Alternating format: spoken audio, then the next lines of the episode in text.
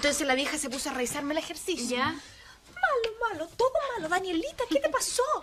Ay, Daniela, pero es que tu ejercicio tiene más cruces que un cementerio entero. po. Sí, Dani. Ay, que estáis chistosita, no le encuentro ninguna gracia. Porque si sigo así, voy a terminar en clase de matemáticas hasta que me muera. Oye, más encima el Rodrigo nos pasa preguntando cuándo vuelves al Movidec. Y si no vuelves luego, van a contratar a una reemplazante. ¿Qué? Sí. Sí, en serio, Daniela, tenés que volver lo antes posible al Moby Dick.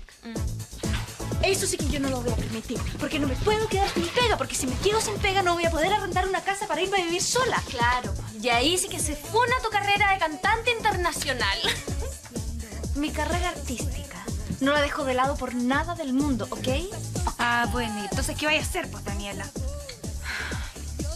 Bueno, primero que nada voy a hacer una canción de protesta en contra de las matemáticas. Una canción que me salga del fondo de mi corazón y que refleje todo el odio que siento por ella. Que refleje todo el odio que siento por ella.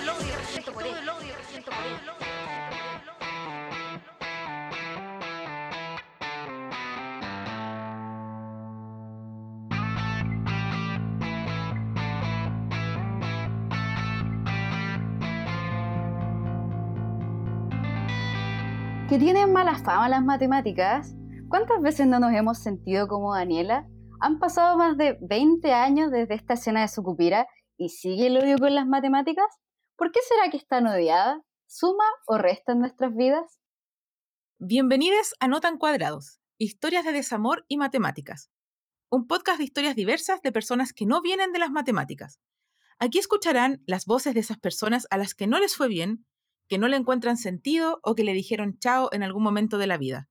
En cada episodio tendremos un invitado que nos contará su historia de desamor con las matemáticas, si ha habido reconciliación o no, o si la matemática tiene alguna posibilidad de ser amada.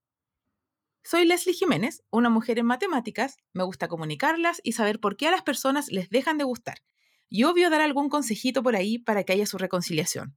Bienvenidos a este espacio seguro para que hablemos de desamor matemático, triángulos amorosos, círculos viciosos, teoremas de amor, del infinito al dolor.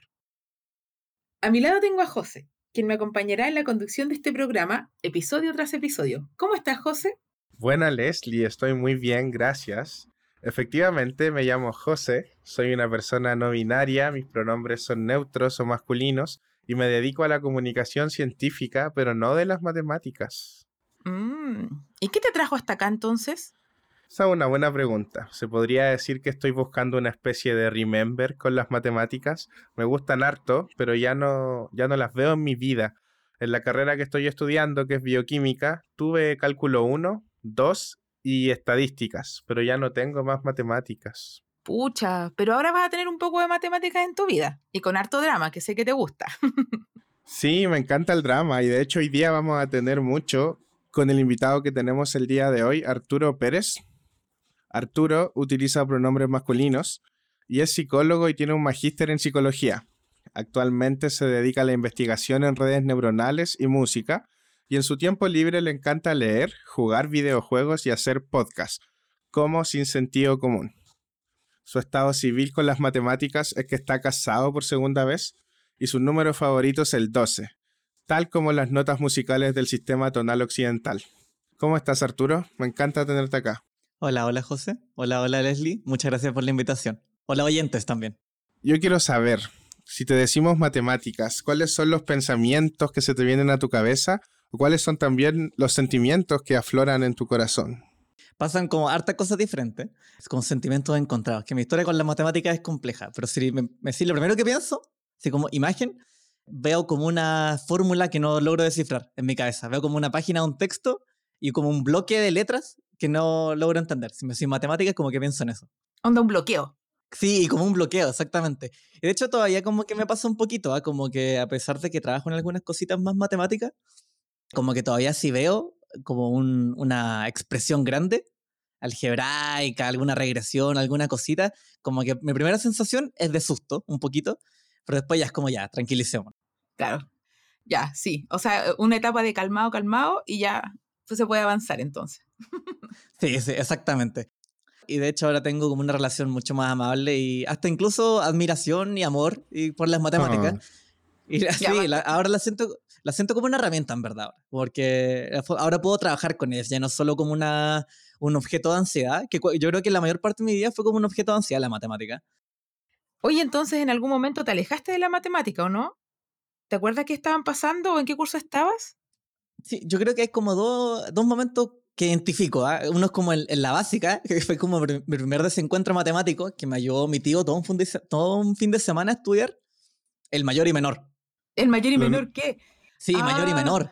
Como estamos hablando de cuarto básico, una cosa así, no sé, pues, mayor y menor, mayor y menor. Yo bueno, me peinaba con el mayor y menor. Y llegó la prueba, así, pa, pa, pa, la respondí en 10 minutos, así, nada, un flash. La entregué, sí, me fui, recreo, lo disfruté caleta.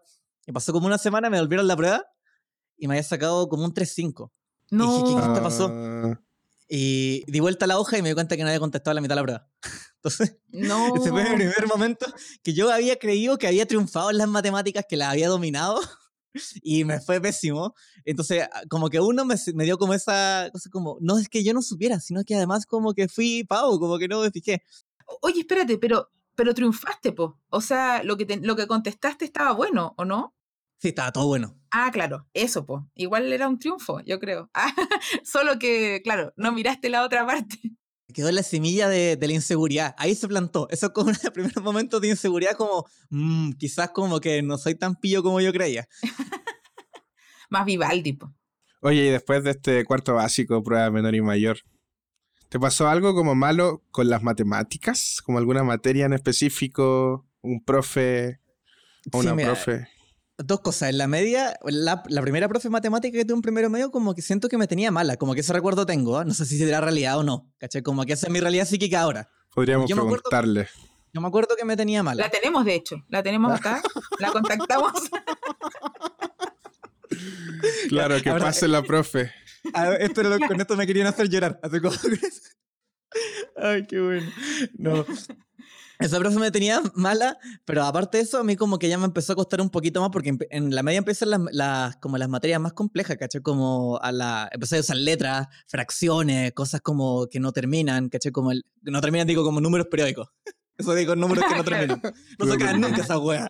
Ahí está, del infinito al dolor. Sí, del infinito al dolor. Sí. eh, mi mamá tenía como un trauma con las matemáticas, igual que creo que sí, igual me lo heredó un poquito. Eh, creo que mi mamá tiene eh, déficit atencional sin diagnosticar.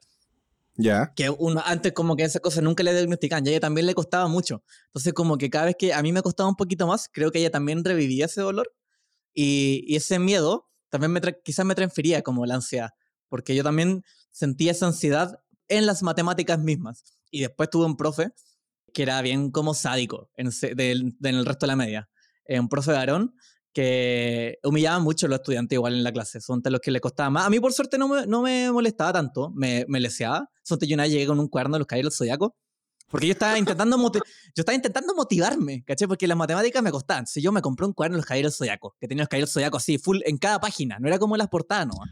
Era Ya, en cada Ah, página. buena. Cada página un caballero zodiaco. Yo necesitaba motivarme. Y el profesor dijo, ¿qué es esto? Como que las matemáticas no se hacen aquí. Y me lo tiró lejos, así como... Ya, qué wea el profe. Ah, no, qué onda.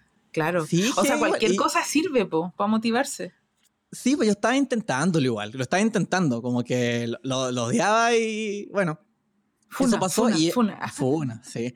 Y aparte de eso, eh, él humillaba a otros compañeros. A mí nunca me lo hizo, pero lo hacía pasar a la pizarra Mm. y ya como les gritaba. Ah, Y algunos hasta los amarrió, ¿cachai? Como, como estamos hablando de ese nivel. Profesor así, muy funae. Oye, ¿y humillaba más a las mujeres que a hombres? ¿O tú estabas en algún establecimiento de esos especiales? No, humillaba, humillaba por igual a hombres y mujeres. En ese sentido era un, un, humilla- un humillador con igualdad de género, Igualitario. podríamos decir. Igualitario. Claro, era un visionario en verdad. Un Claro, con perspectiva de género. no. Oh, sí, era heavy, era heavy. Igual después, años después eh, me reconcilié un poquito más con él, sí, me lo encontré varias veces, porque él igual para- era una figura como importante, de esas como en mi colegio, el, como el profesor que te rajaba, era como esa imagen, pero que yo encuentro que está súper, eh, es una visión súper torcida de lo que es ser inteligente, lo que es ser como un profesor estricto. Claro. Donde tenía su estatus así por. Se lo ganó por, por eso, en el fondo. Como de dar miedo, de. Exacto. De retar porque te equivocaba y todo eso, ¿no? Sí, es como el profesor universitario ese que te raja y que todo el mundo lo idolatra, pero en verdad tiene prácticas eh, docentes terribles. Claro, es como que se pasa, eh, eh, se hace la fama a través de eso. Y eso sí que es complejo. O sea, es como al final naturalizamos esas prácticas que son súper tóxicas. Sí, pues, exactamente. Nos dijiste que te volviste a casar con las matemáticas. ¿Cómo fue que pasó eso? Que yo cuando me di cuenta que me interesaba la psicología como más científica, sobre todo de corte más cuantitativo, como que caché al tiro que iba a tener que estudiar un poquito más de matemática. Fue como, uy, ya. La estadística es un área de la matemática que trabaja con datos, se recogen, analizan y luego se crean modelos que ayudan a predecir o describir un fenómeno. Por ejemplo, este año nos enteramos a menudo de los resultados de varias encuestas que dicen cómo van las preferencias de votos de las elecciones presidenciales. Aquí se recopilan datos encuestando a grupos de personas, analizando sus respuestas y modelando las opciones. La estadística es útil para una amplia variedad de áreas, como las ciencias naturales, sociales, de la salud, economía o instituciones gubernamentales, y sirven para describir un conjunto de datos que pueden ser muy importantes para la toma de decisiones. Arturo, aprovechando que metiste la psicología a la conversación, porque fue ahí donde tú tuviste al final tu reencuentro. ¿Cómo ves tú la percepción de las matemáticas hoy en día en la población? Quizá una crítica de las matemáticas es esta noción de que las matemáticas son como una sola gran área cuando nosotros estudiamos cognición matemática, después yo ahí cuando entendí que, no sé, que las multiplicaciones son un tipo de operación mental, eh, la suma es otro tipo de operación mental, ahí como que me di cuenta que yo no podía ser malo para las matemáticas en general. Claro, porque son tantas las subáreas que hay dentro que en alguna wea tenéis que ser bueno. Claro, y, aparte de eso, como mentalmente, son procesos distintos. Onda, literalmente son procesos diferentes. Entonces, como que ya, como que no podéis decir soy malo para esto, que son cosas distintas. Como, es como decir soy malo para los deportes. Ya, quizás, quizás sí un poco, pero en verdad no podéis ser malo para todos los deportes. O hay demasiadas cosas diferentes. O sea, por último el ajedrez, ¿cachal? El LOL, no sé. eSports. Ah, sí, pues eso pasa N. Es súper común pensar que si una persona le va mal haciendo cálculos, entonces mala para las matemáticas. Y no tiene por qué ser así, porque como dices, hay tantos procesos cognitivos distintos en el cerebro y al, hacer matemáticas que seguro que para más de un proceso uno es bueno. O sea, eso de seguro vas a encontrar algo como un deporte favorito un deporte al que eres bueno, algo de la matemática para lo que eres bueno. Por ejemplo, una persona puede ser súper buena para visualizar, comparando figuras geométricas con flores y hojas de la naturaleza, por ejemplo. Eso es muy matemático. O para jugar Catán y que no te roban el trigo, optimizar tus recursos, hacer caminos, eso sí que es pensamiento matemático. Analizar posibilidades, hacer implicancias, hay mucha lógica en eso. Chiques, estamos llegando hacia el final de este nuevo episodio. Esperamos que haya contribuido para que haya un menor odio hacia las matemáticas y que haya sido una suma en sus vidas. ¿Entienden? Jaja, matemáticas, suma. Buena broma. Y quería también agradecerle a Arturo por haber estado con nosotros el día de hoy. Así que muchas gracias Arturo por venir acá.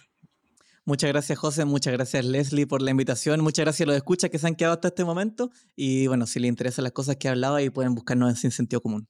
Eso, pueden conocer más de Arturo en Sin Sentido Común y nosotros, bueno, como decía José, estamos despidiendo el programa y yo me voy muy contenta porque creo que fue un programa súper entretenido, eh, conocimos a Arturo, su reconciliación matemática y esa es la idea un poco de este programa, de cambiar esa mala fama que tiene la matemática y de poder hablar de estos temas. ¿Qué te parece a ti, José? Me encantó también a mí el primer episodio, me encanta volver a encontrarme con las matemáticas y me gustó mucho aprender también sobre lo que ustedes dijeron, que las matemáticas se procesan a través de muchos procesos distintos cognitivos en el cerebro, que era algo que yo no sabía. Así que no solo ustedes aprendieron algo nuevo, sino también nosotros. Eso, sí, estuvo súper bacán. Así que Napo, sumamos todo el rato. Y nos vemos en el siguiente episodio. Chao. Chao, chao. Gracias por quedarte hasta acá. Aparte de nuestros conductores, este podcast es posible gracias a Selim Musle, diseñador y productor sonoro, Paula Fredes, coordinadora de comunicaciones y quien les habla, Colores, con el trabajo gráfico. Esto fue No tan cuadrados podcast. Puedes compartirnos tus historias de desamor y matemáticas a nuestro Instagram y pronto estaremos copuchando.